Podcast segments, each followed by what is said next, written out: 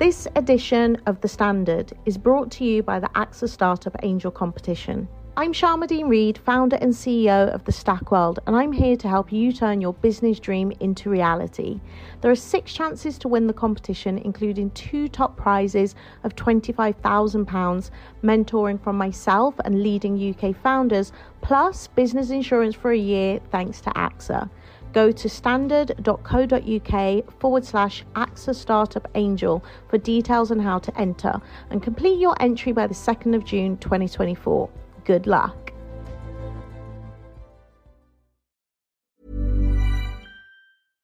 From the Evening Standard in London, I'm David Marsland, and this is The Leader.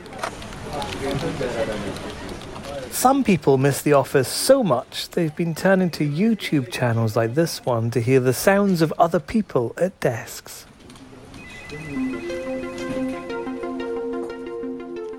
But even though some surveys show as many as 60% of people in London say they'd like to go back to the office, data shows that last month fewer than 40% actually had.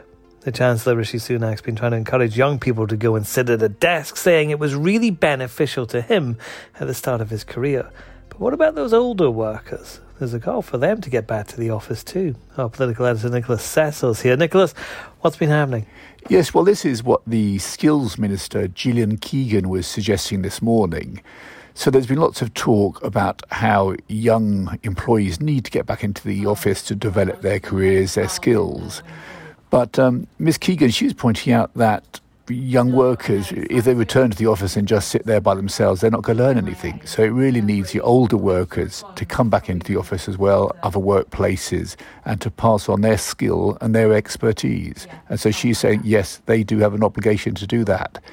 The government isn't quite telling firms that their workers should go back into the office, but the message seems to be increasingly strong that they should gradually ramp up the return to the workplace um, starting this summer. Yeah, it must be quite an odd experience being a young person without those older mentors being around you. I mean, I remember when I was, it's a long time ago now, but when I was a trainee journalist, just getting passing comments from the older people in the office would be useful to me. And, you know, things like, maybe that sentence could be better written, that sort of stuff. I don't know if you remember being a trainee at all, Nick, but uh, that sort of th- those veterans and the advice they gave you was really important. Yes, that's a while back, but no, certainly some of um, best learned lessons in journalism were, were learned as a trainee. For example, always having to write stories about people rather than subjects and to, to personalise them as much as possible. What Ms. Keegan was saying, um, and the Chancellor Rishi Sunak has been saying, is that learning that that, that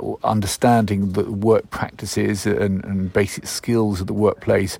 But uh, young employees can't learn these over Zoom. And there must be quite a lot of young people who have started maybe even their first jobs and have never been inside an office, have never actually physically met their co workers because these lockdowns have gone on for so long. Yes, a, a number of uh, apprentices and other interns and other people starting their careers have been sitting at home in a, in a room um, with no one around them, basically trying to learn the skills and learn a job, which is obviously extremely difficult. As uh, the skills minister, Ms. Keegan, was saying, that these people are often desperate to get back into the office. But how is the government leading this itself, Nicholas? How many civil servants, those people working with our politicians, how many of those are actually back in the office themselves right now? Well, that's a very good question. So, certainly, if you're looking at the Department for Education, uh, they say about 20 to 25% of their staff uh, are back in the office uh, on, on any given day. Are people in the private sector are saying the government should do more to actually get people back into Whitehall. And if they did, it would then make it easier for firms and businesses across the country to persuade some of their workers to return to the office. The, the government is stressing that all this must be done safely um, in a COVID secure way. There, there are obviously some work practices, health and safety guidelines and rules that still need to be followed. So we're talking about going back to the office, but of course, Nicholas, this is the time of year where most people would have been thinking about heading out on holidays. Now, there's been a lot of talk and speculation about what the government's doing with its traffic light list. Has there been any update on that? Yes, the traffic lights seem to be changing and they seem to be getting simpler, uh, back to the original red amber, green. So last night, the watch list, there were plans for that. That was ditched last night after a backlash from Tory MPs, from travel chiefs, and from aviation bosses.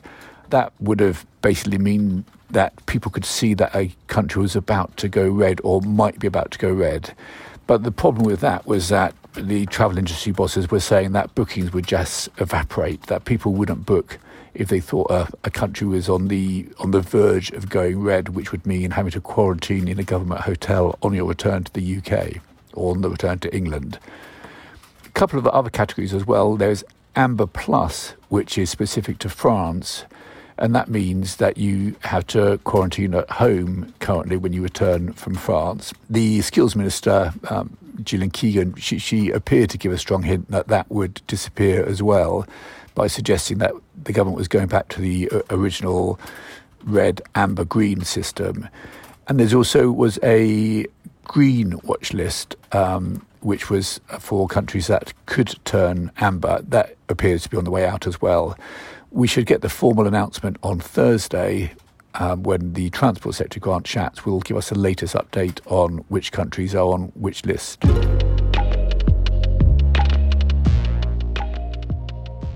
And that's the Leader podcast. Go to standard.co.uk for more on this story. Check out the live blog for breaking news. We're back tomorrow at 4 pm.